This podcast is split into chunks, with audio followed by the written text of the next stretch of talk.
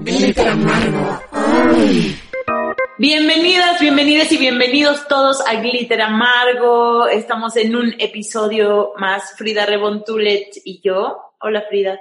Hola, Lenka Feral, ¿cómo estás? Estoy bien, estoy contenta. Bien, entonces eso está, es importante no perder pues el ánimo, ¿no? Sobre todo en estos momentos de resiliencia, porque el tema de hoy pues no es nada agradable, aunque pues sí nos va a dejar mucha fuerza en general, pero pues eso, o sea, la revolución ha estado todos los días de nuestra vida, en algunos momentos más intenso que en otros, pues sin duda hay momentos, ¿no? En los que como cualquier persona caes tal vez en un estado de confort y se te olvida lo que está pasando alrededor del mundo, pero no vivimos abajo de una piedra, entonces es por eso importante como retomar algunos eventos que eh, pues son importantes recordar a esta fecha. Sí, hoy quisimos eh, hablar de activismo feminista nos inspiramos un poco en hacer este capítulo por la toma de la CNDH, que es un tema ahí complejo, eh, Frida y yo nos fuimos a dar una vuelta por ahí hace más o menos una semana, ¿no, Frida? Sí, una semanita. Bueno, a la fecha en que se está publicando este podcast, tal vez ya fueron dos o tres semanas, pero fue en este evento, ¿no? De micrófono abierto, de poesía, el cual también en la tarde devino en una protesta y de ahí también los seas consecuentes. Sí, y que también era para recaudar víveres y fondos para las mujeres que estaban ahí ocupando el espacio. Sí, justamente. Alenka, les damos nuestras redes sociales en Twitter, Facebook, Instagram. Nos pueden seguir como arroba glitter amargo y lo pueden escuchar este y otros episodios en YouTube. Ahí lo pueden ver de forma, más bien ahí lo pueden escuchar, pero bueno, YouTube es más cómodo para varias de ustedes. También en Spotify para quienes tienen esa aplicación o en Deezer eh, ¿qué más? En iBooks eh, y demás plataformas, en Google, ¿qué es? En Apple Podcast también. Entonces, donde quieran, ahí nos escuchan, ¿vale?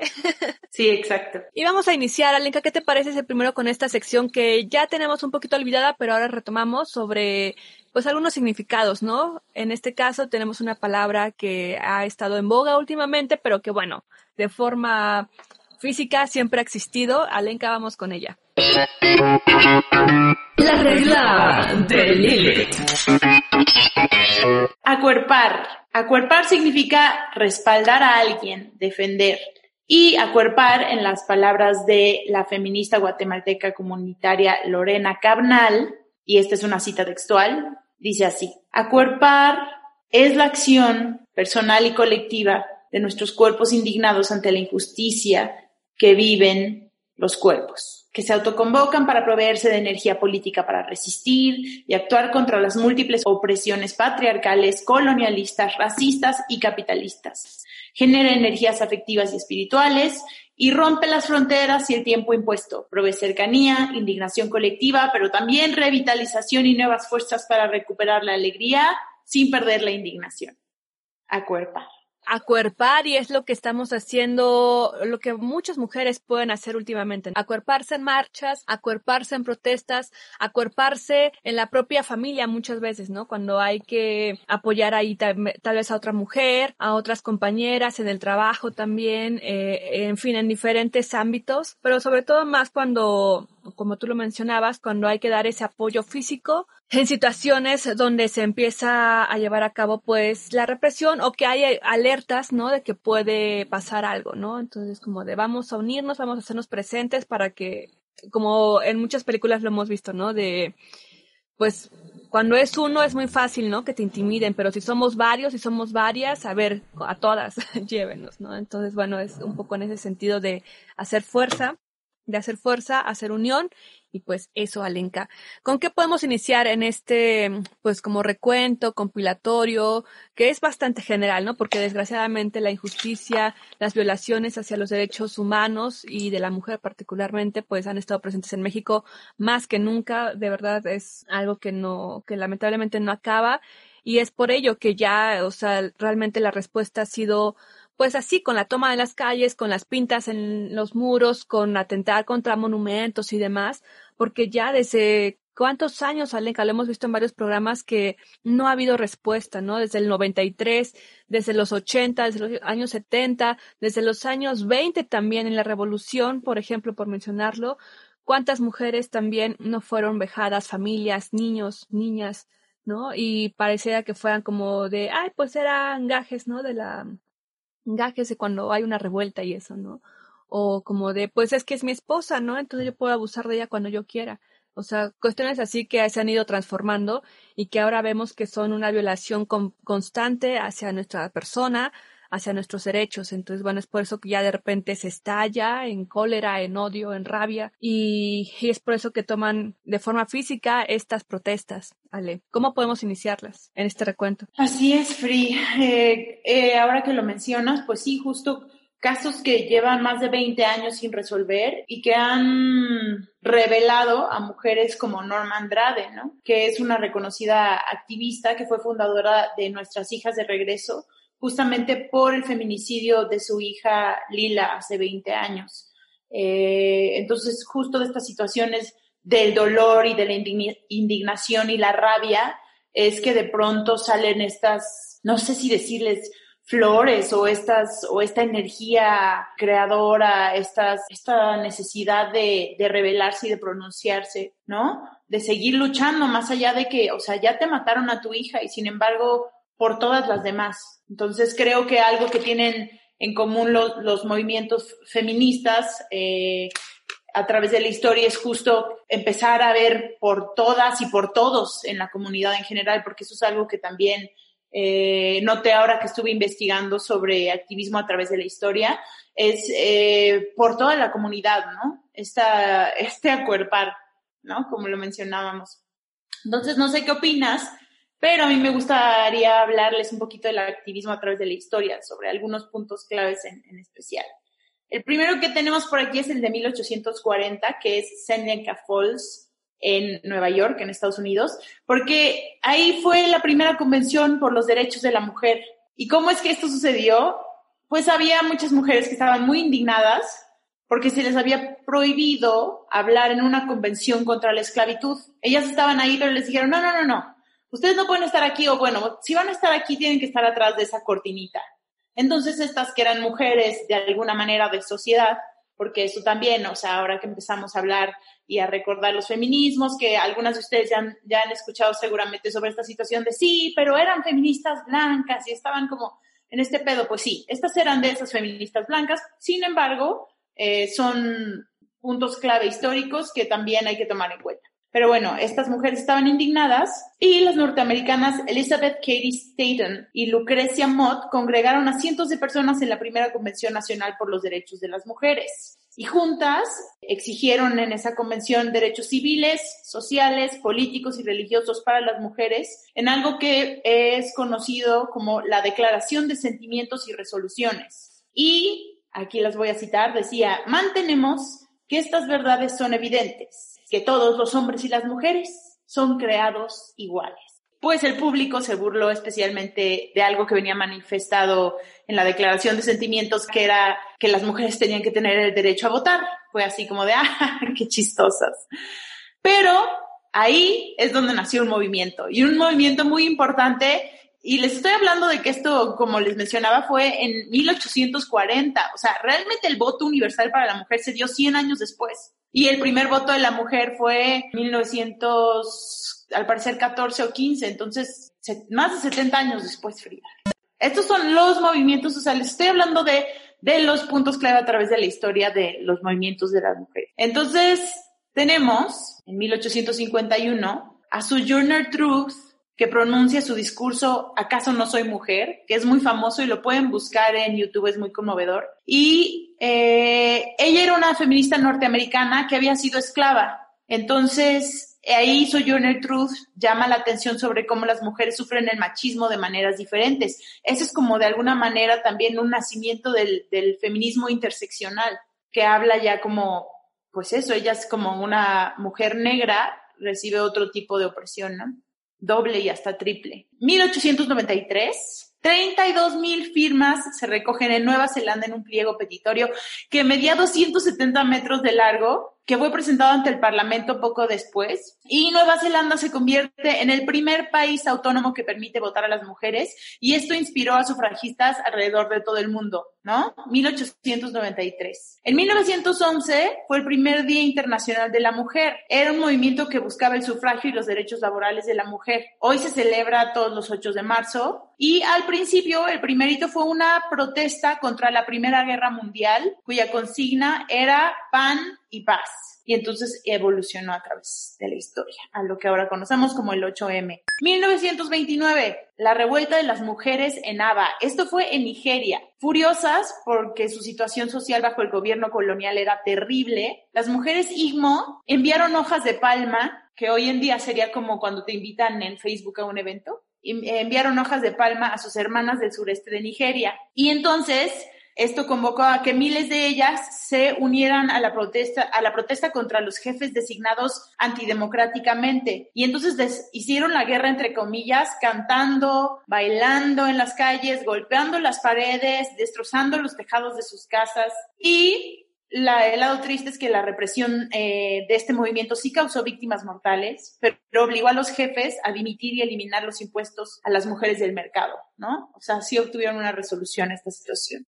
En 1945, 1.500 lavanderas en Dublín entraron a huelga por tres meses. Tres meses duró su huelga porque estaban hartas de la insalubridad en su trabajo, los bajos salarios, no tenían vacaciones, trabajaban horas extras, no tenían tiempo de libre y ganaban muy poco dinero, no sé si ya lo mencioné. Entonces se fueron a huelga por tres meses y su frase, su consigna era, en el trabajo y en la huelga con fuerza.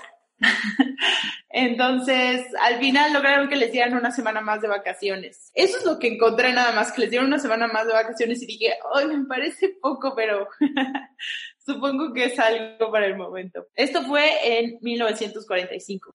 En 1960 tenemos a las mariposas inolvidables. Esto fue en República Dominicana. Símbolo de la resistencia feminista, las hermanas Mirabal, Minerva, María, Teresa y Patria, conocidas como las mariposas, y formaban parte de un movimiento de oposición directo contra la dictadura de Rafael Trujillo. Y el 25 de, noviembre, o sea, las metieron a, cárcel, a la cárcel un buen de veces y ya las habían amenazado de muerte un buen de veces. Y el 25 de noviembre de 1960 fueron asesinadas, fueron encontradas en su auto, al parecer las golpearon a muerte, así tal cual. Y su asesinato causó el clamor popular y avivó el movimiento contra Trujillo y las mujeres sintieron una rabia terrible y salieron a la calle junto contra los hombres y entonces esto hizo que derrocaran a la dictadura en un año, ¿no? Este fue un suceso que creó un, un fuego interno muy, muy fuerte en la gente. Y entonces es por eso que el 25 de noviembre se recuerdan sus asesinatos para crear conciencia sobre la violencia contra la mujer, ¿no?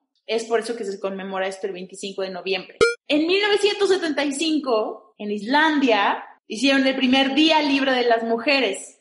25 mil mujeres se reunieron en Reykjavik para protestar contra la desigualdad económica. Paralizaron los servicios, las escuelas y los negocios de la ciudad. Esto fue, este, este fue eh, el primer día que se hizo este, este paro, ¿no? Free al que ahora recurrimos después. O sea que este, eh, que este año fue el 9, ¿no? De marzo, después de, de la marcha del 8M.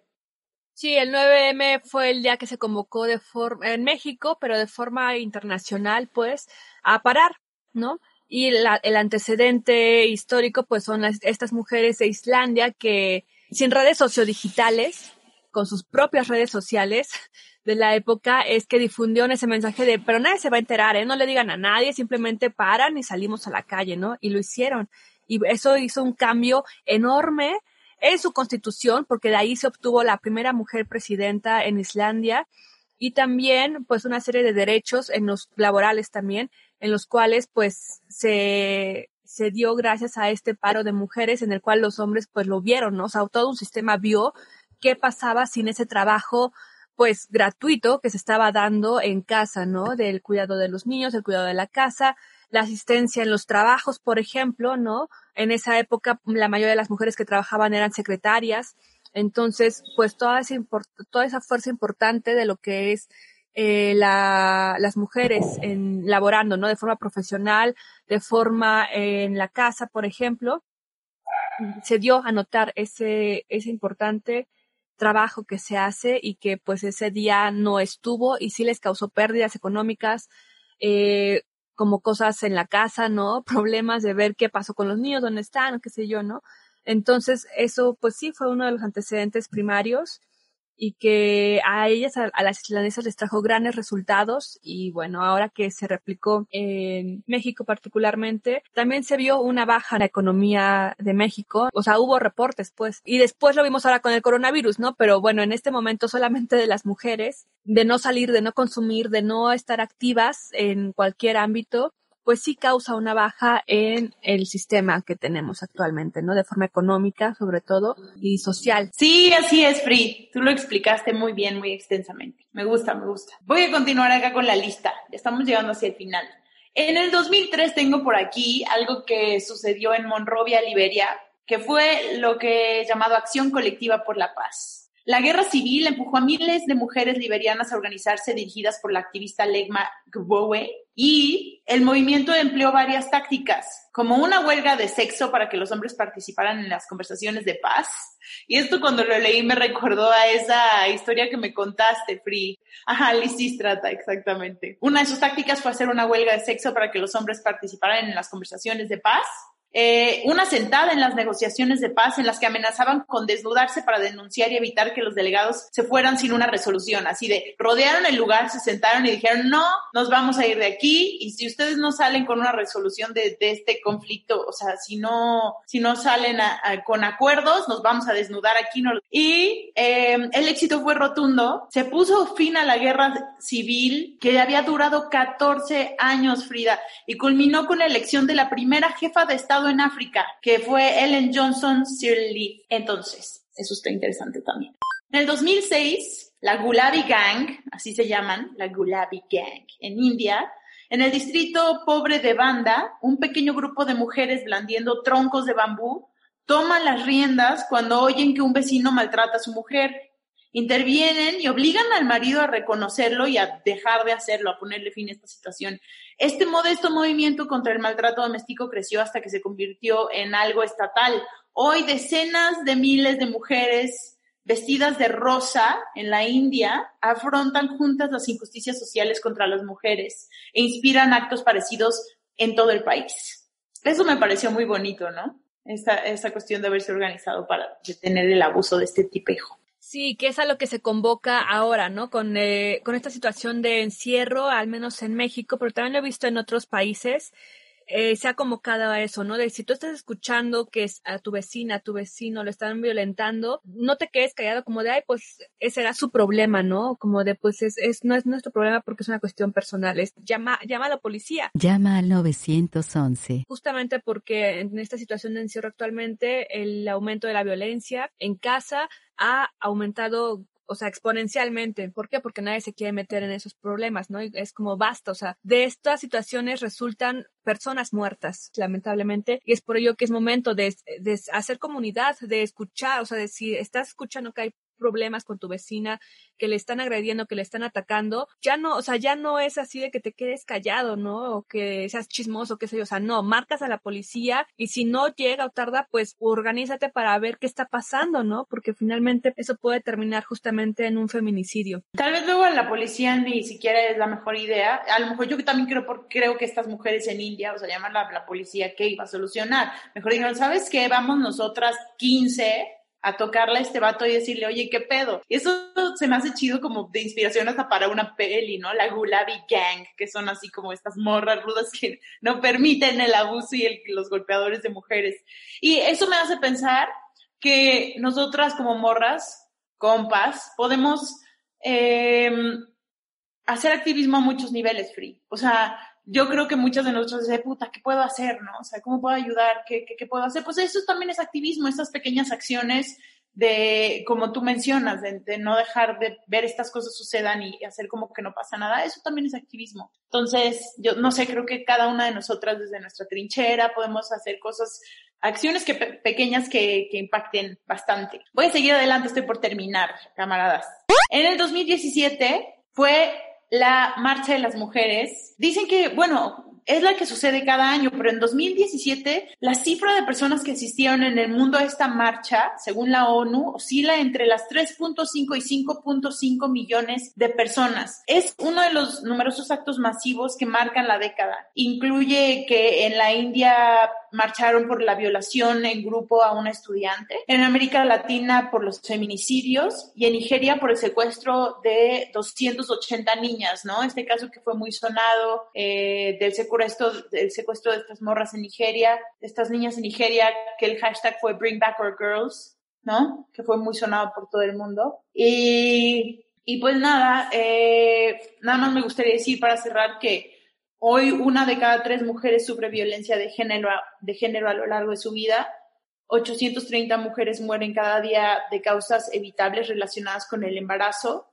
Solo una de, de cuatro parlamentarios son mujeres a nivel mundial. Y hasta el 2086 no se va a cerrar la brecha salarial si no se contrarresta la tendencia actual. Y entonces la desigualdad de género es endémica y tenemos que luchar para que las próximas generaciones puedan vivir en un mundo donde la mujer pueda expresarse, decidir, intervenir, intervenir y, literalmente vivir y poder disfrutar sus derechos al máximo sin, sin miedo. Y esto, esto demuestra que sí tenemos que luchar para que las próximas generaciones puedan vivir en un mundo donde las mujeres puedan expresarse, decidir, intervenir, eh, intervenir, disfrutar de sus derechos al máximo y literalmente vivir en paz y seguras, sin que, o sea, yo sé que no es un mundo pacífico, sé que gente muere todos los días, pero, pero ya no puede ser esta situación de cuestión de género que pone en riesgo a las mujeres nada más por ser mujeres o que discrimina o oprime a las mujeres nada más por su condición de mujer. Óyale, y hoy que vamos a estar hablando de varias mujeres y cómo se organizan, pues queremos destacar a una que ya tiene muchos siglos de antigüedad, así que vamos a esta sección.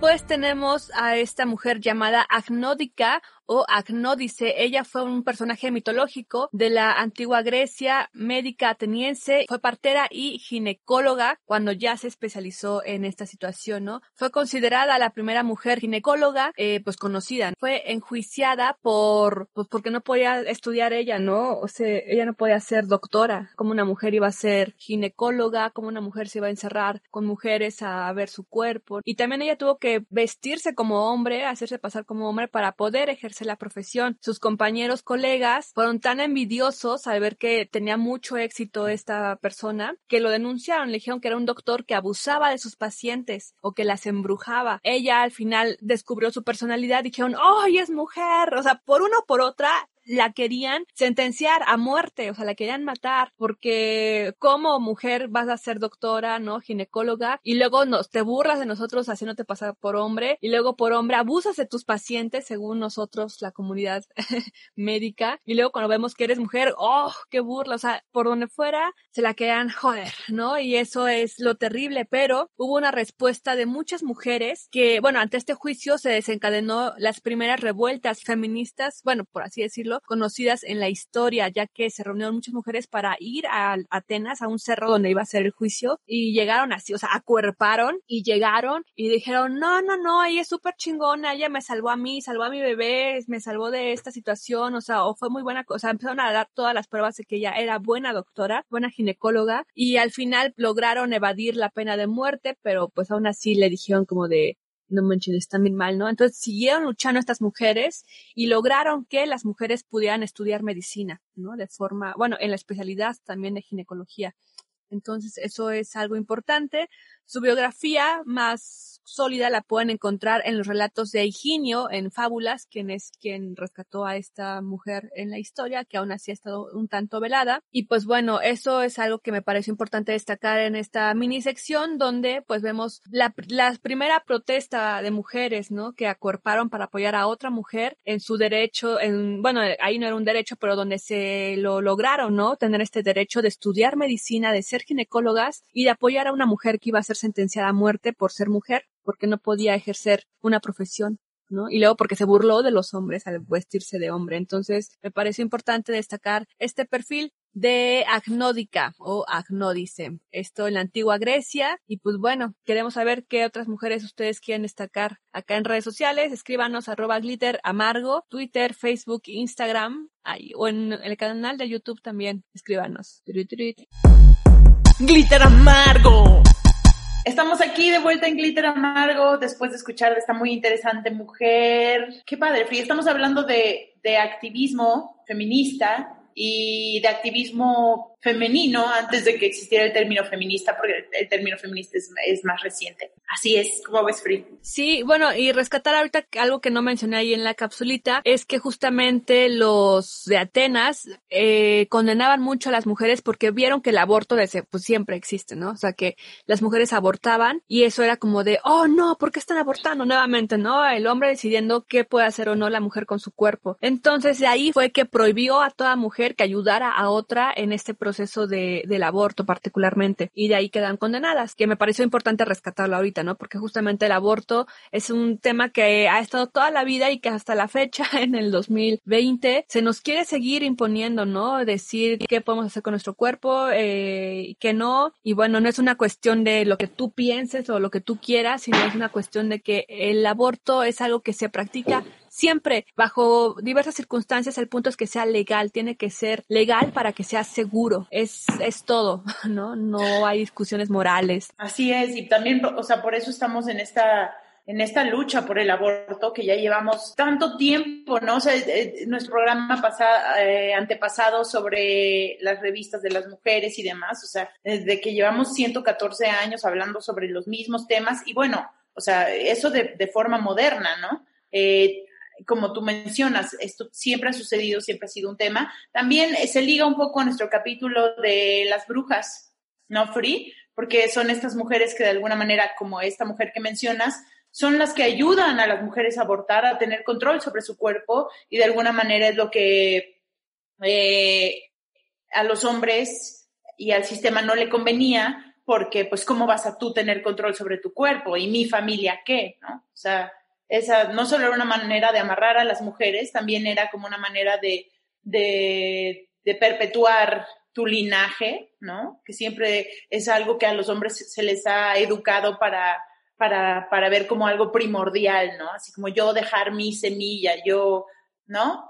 Este, dejar mi, marca a través del tiempo. Entonces, pues sí, eran mujeres que les ayudaban mucho en, eh, o sea, que les permitían tener más control sobre su cuerpo y eso era también imperdonable y también de ahí la cacería de brujas y les recomiendo que escuchen ese capítulo porque es un capítulo que a mí me gustó mucho cómo quedó. Sí, y bueno, ahora lo vamos a aterrizar un poco más a México, porque es el país en el que al menos nosotras estamos viviendo y en el que creemos que varias de nuestras escuchas también lo hacen así. Si están ustedes en otro país, en otros lugares, pues repórtense, queremos escucharlas, conocerlas. Y también, o sea, esta es una situación que es mundial, es global, la situación del abuso a las mujeres, del feminicidio, estas cuestiones que nos atraviesan nuestra etnia, en nuestras creencias y demás. ¿no? O sea, lamentablemente ser mujer en cualquier parte del mundo implica que tengamos menos derechos, que tengamos que enfrentarnos muchas veces a un techo de cristal, ¿no? En países desarrollados, pues evidentemente esta brecha baja, pero aún así siempre va, o sea, es que es una lucha mundial en el cual las mujeres décadas tras décadas han ido logrando ciertas cosas, pero hay unas cosas tan básicas que siguen afectándonos. Y bueno, aquí en México hacemos un recuerdo, por ejemplo, de los feminicidios en Juárez, que mucho tiempo de forma espectacular y en los medios se les llamó las muertas de Juárez y que ahora se le significa este nombre con los feminicidios en Ciudad Juárez, porque partieron de ello, ¿no? En el cual una serie de, o sea, se vio como una ola en el cual mujeres de entre 15 y 25 años de edad empezaban a desaparecer y, y eran encontradas en aguas negras, eran encontradas abandonadas sus cuerpos en diversos espacios de la zona norte de México y que se sumaron, o sea que de 1993 a 2012 el número de mujeres asesinadas ascendía a más de 700, las que se pudieron identificar o bueno, encontrar, mejor dicho. De ahí fue que se empezó a gestar este perfil de las mujeres que, que estaban siendo asesinadas. Como lo repito, eran entre 15 y 25 años de edad, eh, de escasos recursos y que tenían que muchas veces abandonar los estudios para comenzar a trabajar en diversas empresas que evidentemente pues también caían en la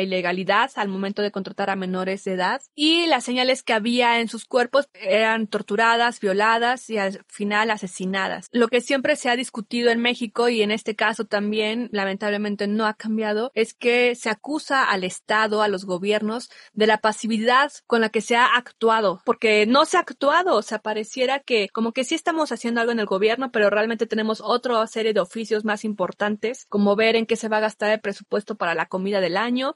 Entonces, esa situación es la que ha llevado a muchas mujeres a levantar la protesta. Yo me acuerdo que cuando yo era adolescente nos llegaban estas noticias del norte y era, era impactante ver estas cruces rosas que levantaban, ¿no? Las madres en protestas. También los zapatos rojos, por ejemplo.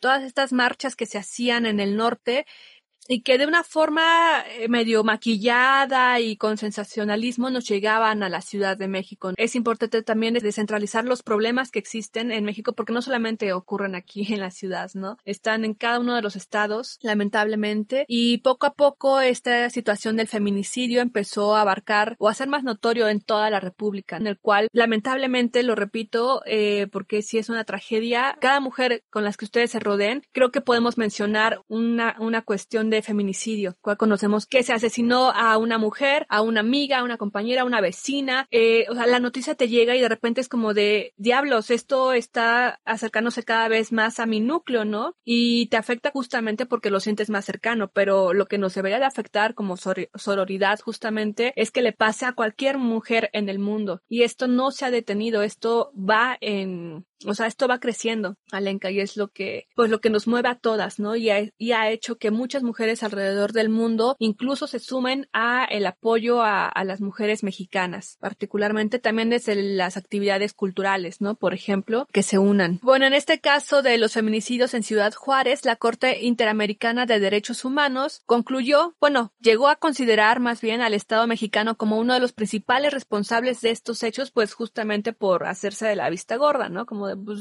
como que estoy resolviendo, pero no estoy haciendo nada. Y de ahí varias mujeres, varios colectivos se organizaron a apoyar a las mujeres, a las, a los familiares víctimas del feminicidio, como los que tú mencionabas, Casa Amiga, Nuestras Hijas de Regreso a Casa, Justicia para Nuestras Hijas, la Red Mesa de Mujeres en Ciudad Juárez, entre otras. En esta historia, la primera víctima contabilizada fue una niña, fue una niña en 1993 de 12 años de edad, quien fue asesinada por estrangulamiento también con varias señales de violencia y violación. Entonces, imagínense, no ha habido justicia desde 1993 hasta la fecha, no se sabe quiénes son los responsables, se ha hecho como varios, eh, como diríamos, chivos expiatorios, pero realmente justicia no ha habido. Esto nos está persiguiendo desde varias décadas atrás y pareciera como una serie de terror, ¿no? En el cual si tienes entre 15 y 25 años, huye, ¿no? Porque tú eres perfil candidato idóneo para que seas asesinado y no, o sea, ¿qué está pasando, no? ¿Cómo se está manejando esa esas historias de vida, cada una de las vidas de las mujeres que, que pues al estar aquí como tú, como yo, Alenka, como ustedes que nos escuchan, tienen una vida, tienen sueños, tienen aspiraciones, están aquí per se, ¿no? Y que llegue un tipo y te mate por el hecho de ser mujer, porque te consideró fácil, porque te consideró su propiedad, en fin, por cuestiones de género, por ser mujer, pues es terrible, es terrible y es que no, o sea, ¿qué, qué más podemos decir, Alenka? Porque lamentablemente la justicia no está en nuestras manos, es es todo un aparato el que tiene que involucrarse para poder eh, encontrar a los culpables y reparar el daño a los familiares víctimas de esta situación. Entre nosotras, lo que nos queda es eso, seguir exigiendo la justicia, acuerparnos cuando se necesite y no, no quedarnos como, como solamente de dientes para afuera, ¿no? Como llevarlo también la discusión a casa con nuestros vecinos, en el trabajo que muchas veces es, es difícil porque hay personas que realmente ya están en una generación en el cual no escuchan, en el cual no van a cambiar tampoco y para una es frustrante estar ahí intentando explicar o ver que algo sea mejor, pero no está pasando, no está pasando porque están ya, lo repito, en una generación donde piensan que todo está bien y que los chistes incluso están bien y ahí es cuando hay que entrar, ¿no? Muchas veces y en otras ocasiones también hay cosas más importantes que educar a estas personas mayores. El, el problema es que una de ellas creo que es el presidente, ¿no? O sea, él justo creo que corresponde a esta idea de vieja de, de, no entender muy claramente, o sea, ese es su error más grande, creo que no está, eh, no está siendo capaz de ver la realidad justo como, sí, es que es tal cual lo, lo mencionaste, estas, estas, estas personas y veo claramente qué tipo de persona es, y eso es como querer hacer como que no está sucediendo nada, y ni siquiera darle, o sea, a, a, las víctimas, a las personas que están... Eh, de este dolor, pero además en esta búsqueda, ¿no? Porque hay este activismo muy fuerte de las madres especialmente. Eh, han generado colectivos muy poderosos, como este que mencionaba ahorita, que llevan 20 años, nuestras hijas de regreso, entre muchos otros que están en esta búsqueda y ni siquiera decir como, sí, las veo, lo siento, es verdad, algo se tiene que hacer, ¿no? ¿no? Es una situación que se sigue minimizando como si viviéramos en un país de hace 40, 50 años. Sí, Alenka, y este, lo retomo lo del trabajo, por ejemplo, porque muchas veces uno se desgasta, o sea, no es que te, sí te desgastas, mejor dicho, tratando de hacer que tus jefes, tus compañeros, eh, hombres en el trabajo, incluso también muchas mujeres, pues cambien su chip, ¿no? Que entiendan por qué está pasando las cosas, pero no lo hacen. Entonces realmente yo he optado por como en lo, en lo privado y en corto decirle alguna situación, pero mejor irnos a una cuestión más colectiva donde se pueda hacer algo mayor, ¿no? En este caso, pues justamente las exigencias al presidente donde se ve una total incomprensión, ¿no? Hacia el tema que tú mencionabas, Alenka. Y bueno, ese, ese señor grande es sí al que tenemos que hacerle cambiar el chip porque es el presidente, es quien va a decir sí o no pasa esta situación o dar el apoyo a ciertos equipos de trabajo para que se pongan a, chambear. Y retomando lo de los feminicidios de Juárez, en cuanto a las condenas, pues te digo, son muy pocos los arrestos y condenas que han sido aplicadas. Además existe mucha controversia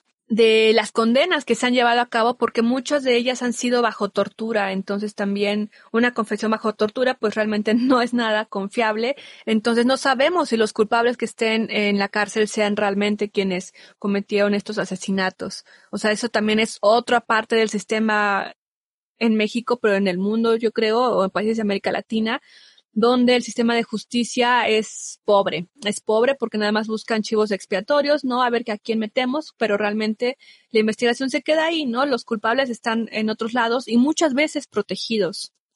Sí, hay mucha corrupción, especialmente en el Estado mexicano. Entonces, lo que sucede en la mayoría de los casos, y, o sea, en muchos de estos casos de, de madres que buscan justicia, es justamente que se sabe quiénes son los culpables, eh, tal vez hasta se les aprendió por un momento y se les deja ir, se les deja libres. O sea, se sabe, por ejemplo, en, el caso de, de, esta activista Norma Andrade, eh, que fundó Nuestros Hijos de Regreso, quiénes fueron lo, lo, los, tres, los tres hombres involucrados en el asesinato de su hija y nunca se les aprendió. Y es que justo, sacas una lana, das un varo y no hay pedo. O sea, los jueces les vale a quién hayas matado mientras te... O sea, es un... Híjole, es que eso, es, eso causa un sentimiento de, oh, de enojo tan cabrón de decir, neta, ¿no tienes hijos? ¿No tienes hijas o hijes? O sea, neta, neta vas a dejar ir a alguien que no es... O sea, es que está cabrón. Y es por eso que estas cosas se pueden perpetuar de esta manera porque no va a pasar nada. Exacto. Y lo que, o sea, también trágico es que todo es trágico, de verdad, ya no sabemos cómo, qué otras palabras elegir porque muchas de las activistas que han desde los años 90, 80 hasta la fecha, pues la mayoría de ellas, de estas madres, principalmente han terminado, en, eh, han terminado asesinadas también. Y es lo que se tiene que proteger a las mujeres, a las madres, a las activistas que están ahorita, ¿no? Porque ahorita justamente en México está pasando una cuestión de separación, ya iremos a ello con Alenka, eh, y, y de una u otra forma son madres finalmente, más allá de la polémica que se esté dando, son madres que perdieron a hijas por la corrupción que hay en el Estado, por el feminicidio, por el machismo aquí en México y que tal vez se les haga una mala fama de repente y terminen siendo pues esto, ¿no? Desaparecidas, asesinadas y no queremos eso, o sea, queremos, o sea, esto ya ha pasado en la historia y por eso quiero ir hacia el estado de Chihuahua nuevamente porque tenemos aquí a una activista Marisela Escobedo Ortiz que también conocimos ella a través de los medios de comunicación cuando yo era pues un poco más joven no sé si a ti te suena, Lenka, pero les comentaba, hace un año tuve la oportunidad de ir a Chihuahua y nos daban nuestros compañeros un recorrido por la explanada principal, ¿no? De la ciudad de Chihuahua y todo era horrible porque nos decían, pues bueno, el tour que les vamos a dar es casi casi el tour de la corrupción a cargo de César Duarte Jaques, exgobernador de Chihuahua, y nos enseñaban todos los monumentos, balcones, estelas, demás, cosas que se mandaban a construir con base en la corrupción y desvío de millones de pesos. Y lo que me impresionó mucho, me impactó, fue justamente encontrarme eh, de forma presencial ante la placa a Marisela Escobedo Ortiz, esta placa conmemorativa se encuentra ahí en el sitio de su asesinato que es en medio de la puerta del Palacio de Gobierno de Chihuahua. Ella estaba ahí haciendo varios días una serie de protestas de activismo justamente por su hija que fue víctima de feminicidio. Ella tenía 16 años de edad y fue asesinada por su novio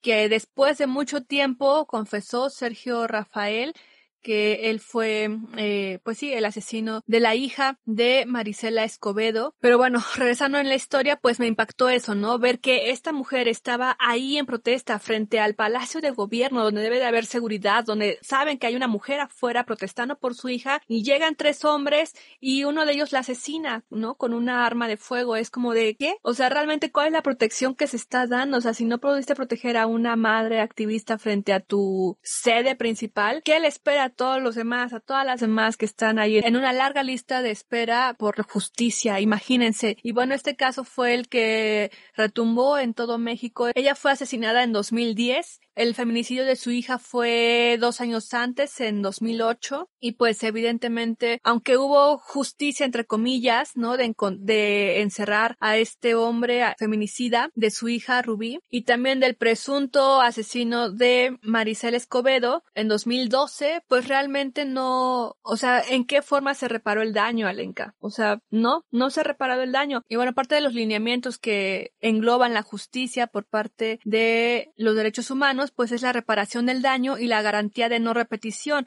Estos son retos a la Comisión de Derechos Humanos que pues a la fecha no se han logrado, ¿no? O sea, se hará justicia en algunos casos, tal vez, pero ¿cómo reparas el daño y cómo garantizas que no se va a repetir? Realmente no están los instrumentos implementados para que esto pueda ser una garantía. Es, pues es de miedo, la verdad, es de terror situación.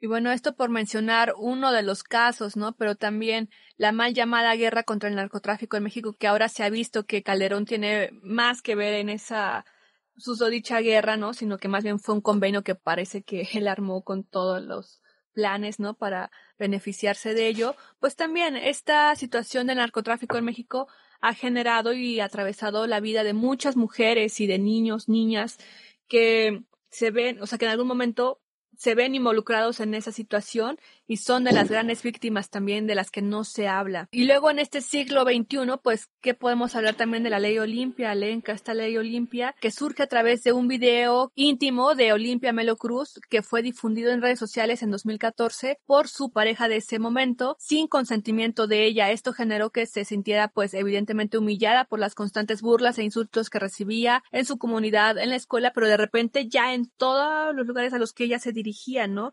Y de ahí dijo, a ver, no voy a ser víctima ya, voy a tomar acción sobre esto, yo misma voy a difundir esta imagen y más bien voy a encargarme de hacer que esto no le pase a otras mujeres o personas, ¿no? Que se encuentran en esta misma situación de que difunden tus fotografías o contenido íntimo sin tu consentimiento. Sí, estuvimos platicando un poco de, de esto en el programa de Desnuda Siempre, Desarmadas Jamás, ¿cierto? Lo retomamos también en, en hiperconectividad y ciberfeminismos, para que les echen una oída.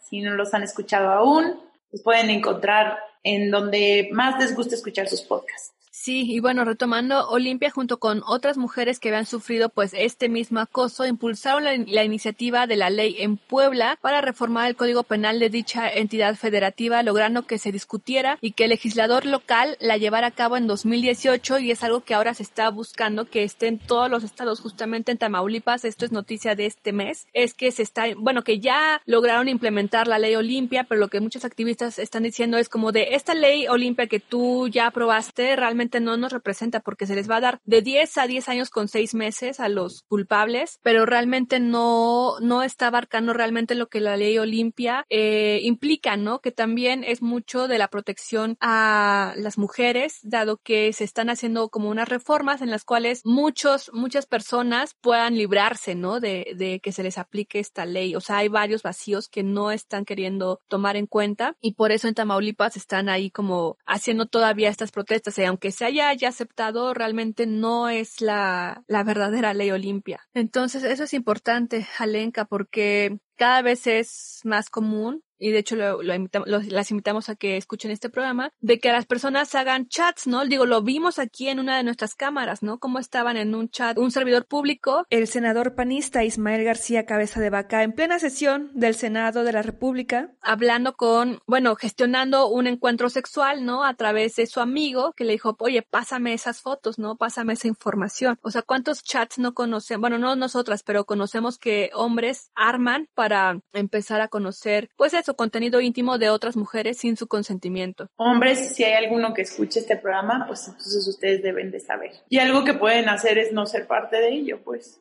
Exacto, o sea, tú lo mencionabas, Alenka, en ese episodio, pasa en varios estados, aquí en la ciudad también, pero era en Puebla justamente, ¿no? Donde se hacían estas como grupos de Facebook para acosar a mujeres, donde publicaban su dirección, todo lo, a qué hora salía y demás, sus nombres completos, su identidad, pues, para acosarlas. O por ser activistas feministas. Hay una, hay una mujer que a mí una feminista chiapaneca que a mí me gusta mucho seguir en Facebook, que se llama Karen, Karen Dayan. Y, y bueno, ella eh, siempre es muy vocal respecto a distintos temas, pero en este caso eh, había hablado sobre el, lo que pasó con Luisito Comunica y la empezaron a acosar virtualmente terriblemente, o sea, a meterse a su perfil y a bombardear todo un chingo de vatos inventados y no, o sea, que, o sea, acosándola pues y, y, y sacando fotos de ella y burlándose.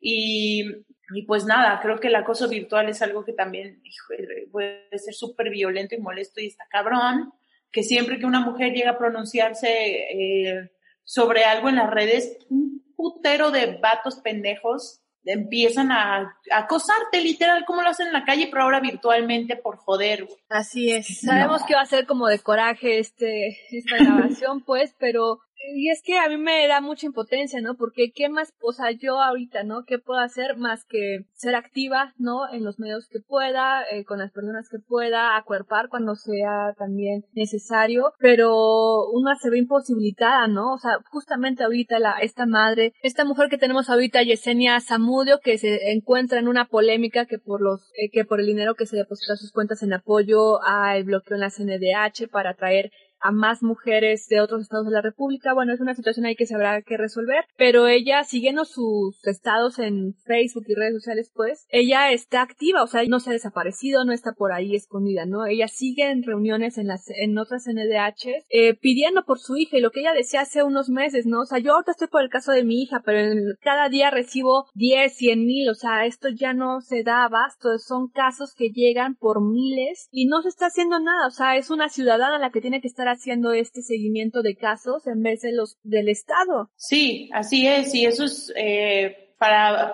aprovechemos para platicar un poco sobre la toma de la CNDH, ¿no?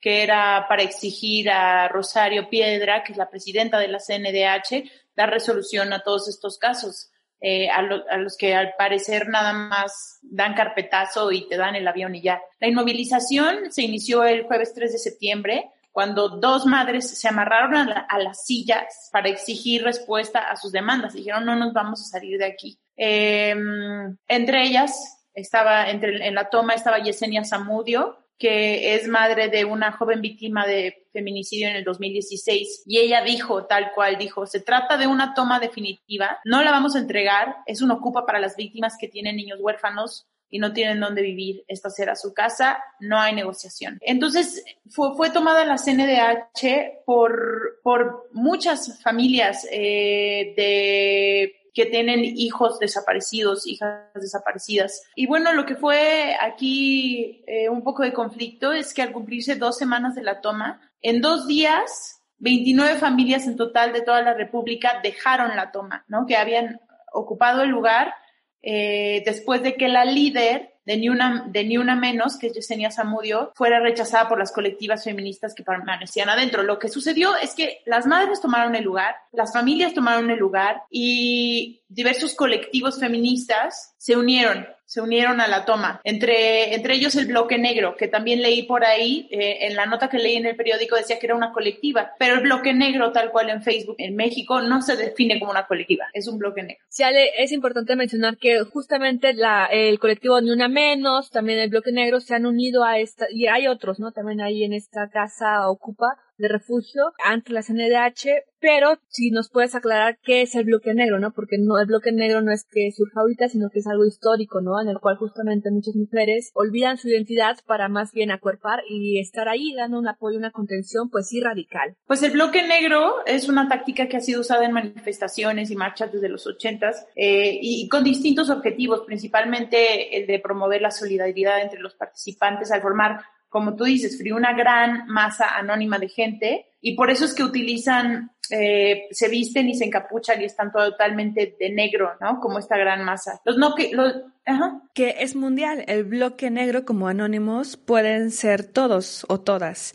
Entonces, bueno, de esto se ve en Alemania, en varias partes del mundo, donde han habido manifestaciones, pues el bloque negro está presente, se hace presente y se organiza de forma ahora digital, yo creo, para darse cita en ciertos lugares. Y así como apoyan en una ocasión a algún movimiento, también lo pueden apoyar a otro, como para poner en contexto. Y de ahí es evidente que se preste a infiltraciones, donde tienen como objetivo desarticular un movimiento. Entonces, eso es lo que hemos visto también últimamente. O sea, estos bloques negros pueden tener estas dos vertientes. La principal, que es la unidad y el respaldo a algún movimiento en particular. Y la segunda, la otra cara de esta moneda, pues que se presta a otras intenciones veladas para desprestigiar y desarticular movimientos. En este caso, pues llegaron aquí a apoyar a estas familias y pues se presume que las mujeres de este bloque negro pues también comparten estos ideales feministas, ¿no? Justamente por eso llegan a apoyar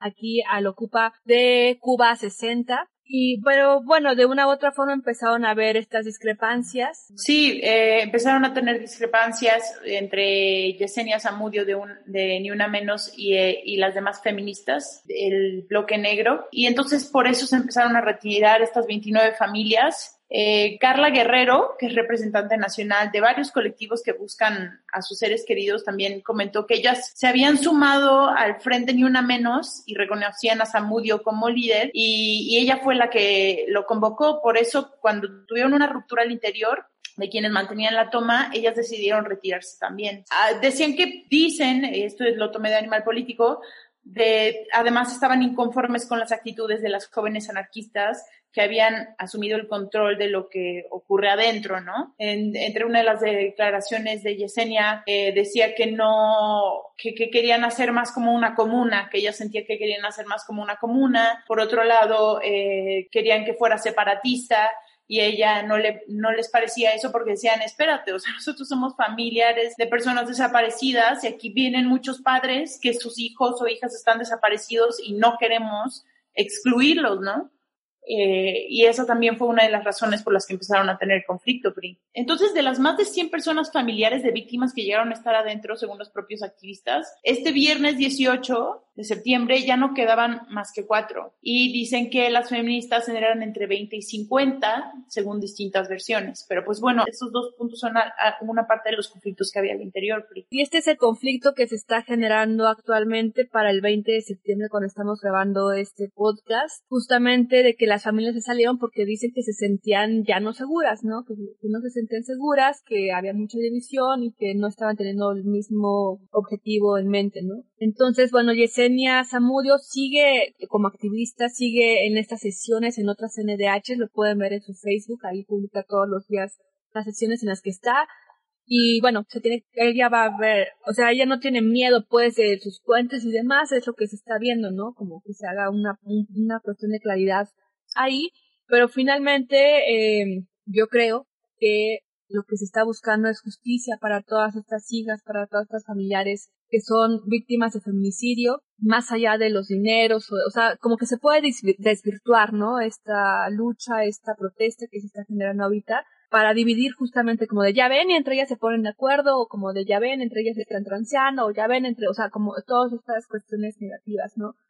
Yo creo que lo que hay que poner atención es en seguir dándole protección a estas familias y también saber cómo se va a actuar al momento de, de las mujeres que sigan aquí en, en la anterior CNDH, porque al no haber familias ahí pues directamente afectadas, sino grupos activistas como tal, pues se puede prestar a lo que ha pasado, por ejemplo, en el Estado de México o en otros estados donde otras mujeres han tomado las NDHs, a que entren por la fuerza bruta elementos policíacos o de la Guardia Nacional, pues, en México y, y, arremetan contra, contra sus cuerpos, contra sus seres, ¿no? Contra sus derechos humanos. Entonces yo creo que hay que poner atención en eso, ¿no? En cómo se va, o sea, qué va a pasar con ese espacio, qué va a pasar con las familias que siguen pidiendo justicia y que ellos es lo que les importa, ¿no? A ellos no les importa ahorita cómo quedan en redes sociales o qué sé yo, ellas quieren justicia para sus familiares. Exacto. Y por lo pronto, el bloque negro se, seguirá en las instalaciones, o al menos como dice Frida, hasta el momento que habíamos hecho el programa así es.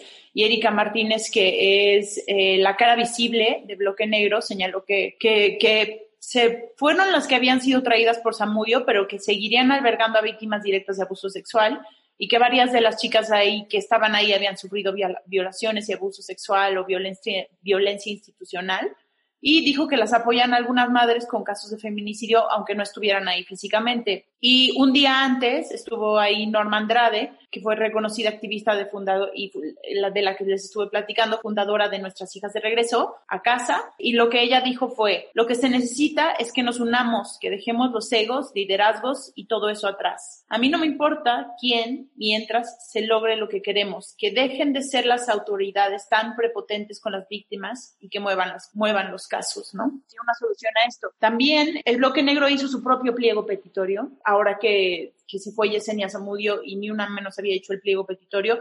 Ellas hicieron un nuevo pliego petitorio, quieren mantener las instalaciones, quieren hacer el refugio. Eh, y bueno, piden ahí varios detalles que ahora que publiquemos el programa les vamos a compartir el pliego petitorio. Ahorita ya tenemos que, ya estamos cerrando el programa, pero, pero les vamos a compartir el pliego petitorio en redes sociales para que le puedan dar una ojeada también. Compártanos lo que, lo que piensan, lo que sienten, eh, qué, opita, qué opinaron, si alguna de ustedes estuvo en la antigrita que, que sucedió ahí eh, hace unos días. Sí es importante no quitar el ojo de lo que está pasando porque más allá de las divisiones que puedan haber, finalmente son familiares, son víctimas, son mujeres, son personas que están pues de una u otra forma ahí porque la justicia no ha llegado y dudemos que llegue próximamente. Sin embargo, hay que apoyar, hay que apoyar a estas mujeres. Siempre digo, si no es con dinero porque se puede prestar a situaciones, pues bueno, de forma en especie, ¿no, Alenka? Que es lo que muchos han optado también por hacer. Sí, también Free, eh, nada más tocaría el detalle de decir, y esto es algo que no tengo resuelto. Esto es una pregunta al aire y una reflexión que hacer. Que sabiendo cómo está la situación en la CNDH, lo de las familias, lo de los colectivos que, estaban adentro. Por un lado, o sea, entiendo que, por ejemplo, ahora que sucedió esto de, de la antigrita y demás, o sea, hasta qué punto no tengo claro, porque a mí me parece también algo muy hermoso, hasta qué punto podemos empezar, tomar un espacio y entonces crear un foro para hacer como un espacio de, no sé si son conciertos o de concientización o, o, o, o, celebración y, y, hasta donde a veces nos quedamos como con esa sensación de que hicimos algo porque fuimos ahí, ¿no? O sea, lo digo por mí, por yo haberlo hecho y después como cuestionarme un poco si estoy, qué, qué estoy haciendo o sea, qué estoy haciendo y qué estoy aportando y, y, que, no sé, no sé, estoy confundida. No sé si me explico. Pues creo que esto queda en cada una de nosotras, justamente lo que te decía, ¿no? Eh, una que tiene ciertos oficios, actividades o trabajo, difícilmente podrá tirar todo para irse a hacer activismo al 100%, ¿no? Por eso es de que una desde donde esté puede ir tomando acciones, Alenka, y las que nos estén escuchando. En algún momento por eso es importante acuerpar, ¿no? Porque estás ahí apoyando y, y eso es parte de, de esto, ¿no? De poder apoyarnos entre nosotras. No podremos estar ahí todo el tiempo, habrá quienes solamente puedan dar dinero, habrá quienes solamente puedan llevar una vez cobijas, pero y no por eso vas a sentirte como ya cuestión de acciones constantes y que empiezan por una misma, por defender la integridad de una misma y de las que te rodean también. Entonces, sí, o sea, ese sentimiento de que, de qué estoy haciendo siempre va a existir y al menos yo creo en personas conscientes, ¿no? Porque hay muchos que se quedan como de, ah, ya cumplí, no, chingón, este, o mujeres o hombres, ¿no? Como de, no lo sé, o sea, creo que el punto es no dejarlo, no dejar de estar discutiendo estos temas, de estarte activando en ciertos momentos y es eso. Si quieres podemos hacer otro programa que se dedique a justamente al movimiento Ocupa, ¿no? Que justamente ha dado varios espacios a diversas manifestaciones y marchas en el mundo. Sí, me encantaría y me encanta esta reflexión que dices, me encanta todo esto que dices. Como reflexión final del programa, creo que tienes toda la razón. Y para ir cerrando, Ale, las invocamos a que justamente no nos dé un bajón, porque es que el bajón siempre va a estar, de verdad que es muy difícil seguir en estos momentos que nos tiene la vida. Septiembre es un mes en México que yo detesto cada vez más, ¿no? Es muy doloroso para mí septiembre, porque ya en este mismo mes, bien, o sea, se conmemora también Ayotzinapa, el cual tampoco se ha dado respuesta, ¿no? De forma natural, pues nos azotó un terremoto en México, pero, o sea, en, en 11 estados de la República, que trajo también consecuencias muy graves, que a la fecha hoy personas todavía no tienen casa, ¿no? Grandes inundaciones que se repiten día tras año tras año y el gobierno sigue diciendo que son atípicas las lluvias. O sea, septiembre siempre es un mes para mí muy ingrato, entonces eh, no sé, creo que el ánimo no debe de caer y más bien como me fusilé una frase por ahí, la tengo en mi WhatsApp, ¿no? Desayunamos resiliencia porque si no hacemos eso, de verdad que nos podemos ir para abajo y ser pues completamente inactivos, ¿no? Ante un panorama devastador. Entonces, mejor, eh, como diría otra campaña de cine contra el silencio, todas las voces. Entonces, sigamos en ello. Y yo tengo una frase. Al pesimismo de la razón, la voluntad de la acción. Ya ves, es que es eso, Alenka, no podemos tirarnos ahí nada más a, a chillar, ¿no? O a lamentarnos justamente recordar, para cerrar si quieres, Alenka, que hoy es miércoles, pero el lunes 28 de septiembre, este lunes que pasó, justamente fue el día de lucha por la legalización del aborto en América Latina y el Caribe. Y bueno, damos este grito global, ¿no? Por nuestra libertad. Es urgente que se haga ley el aborto en todos los países, en todos los estados de nuestra república para que sea seguro. Más allá de cualquier cuestión moral, eso no nos interesa tiene que ser legal porque tiene que ser seguro para cualquier mujer en cualquier situación. Eso es muy importante porque fíjense, aquí en, el mapa que tenemos del aborto en México, pues realmente solamente la Ciudad de México y Oaxaca es donde se está despenalizado el aborto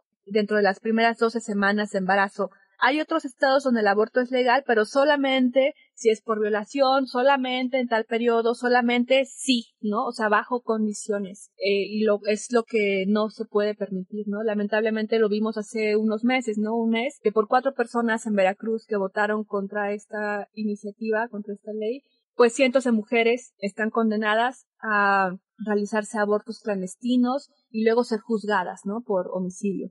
Entonces, eso es sin duda lamentable. Eso pasó también en Querétaro, en Guanajuato. Ya están avanzando, pero sin duda la sociedad está tan cerrada, ¿no? Que tú vas a Guanajuato y cuando llegas al centro ves una serie de fetos de plastilina ahí diciéndote, mamá, no me mates, ¿no? Con comunidades de personas religiosas que están como diciendo, es que tú, que no sé qué, no. No. La mujer tiene derecho sobre su cuerpo a decidir cómo, cuándo y dónde lo disfruta, lo ejerce y cuida de él. Entonces, pues con esto nos vamos, Alenka. Si nos vamos con esta rolita que se aventaron en justamente en, el micrófono abierto unas jóvenes raperas que con un poco de pena y ya luego con mucho ánimo se aventaron una cancioncilla. ¿Te late? Sí, me encantó esa canción. Vamos con eso. Muchas gracias por escucharnos. Esto fue Glitter Amargo. Nos vemos a la próxima. Somos malas podemos ser peores. Estamos ya cansadas de esperar tiempos mejores. Quien quiera romper, rompa. Quien quiera quemar, queme. Si esto no te absorbe, pues no nos estorbes. Estamos agotadas de tanta falacia, de tanta promesa y nomás no pasa nada. Años esperando una respuesta de un gobierno que se ve le importa una mierda. No queremos complacerte, macho de mente. Es obvio que nuestra fuerza está presente. Tantos años queriendo ser presidente para que resultara el mismo facho de siempre. Vamos a encontrar a nuestras desaparecidas, nuestras primas y nuestras amigas. Les ponemos un alto, bola de tibios vatos. Hace años empezamos, ahora sí nos hacen caso. Palacio Nacional, para cuando vamos a hacer justicia, que les quede claro. Estamos ya cansadas de esperar tiempos mejores. Quien quiera romper, rompa. Quien quiera quemar, queme. Si esto no te absorbe, pues no nos estorbes. Vengo a ofrecer una disculpita, mi señor presidente. Estaba tan ensimismada, ay, fui tan inconsciente. No me di cuenta que la pintura y las paredes eran más importantes que encontrar a mi hija muerta en una bolsa, descuartizada en partes. Niña de dos años, violados por sus abuelos, por sus padres. Ingrid, desollada en todos los escaparates. Disculpe, mi señor, ¿me da tantito permiso? ¿Me da tantito chance de trapear la sangre del piso?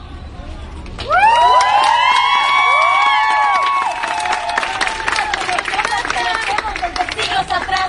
No venimos a que sus cámaras hagan un circo. Venimos a que el peje baje, agarre su pinche pito y se haga responsable de los feminicidios, de los gritos y los miles de aullidos. ¡Del cuadro!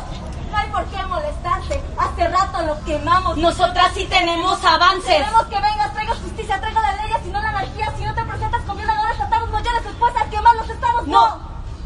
No nos vamos a callar. Si respondes con violencia, con violencia te vas a quedar. Somos malas, y podemos ser peores. Estamos ya cansadas de esperar tiempos mejores. Quien quiera romper, rompa. Quien quiera quemar, queme. Si esto no te absorbe, pues no nos estorbe. Somos malas, podemos ser peores.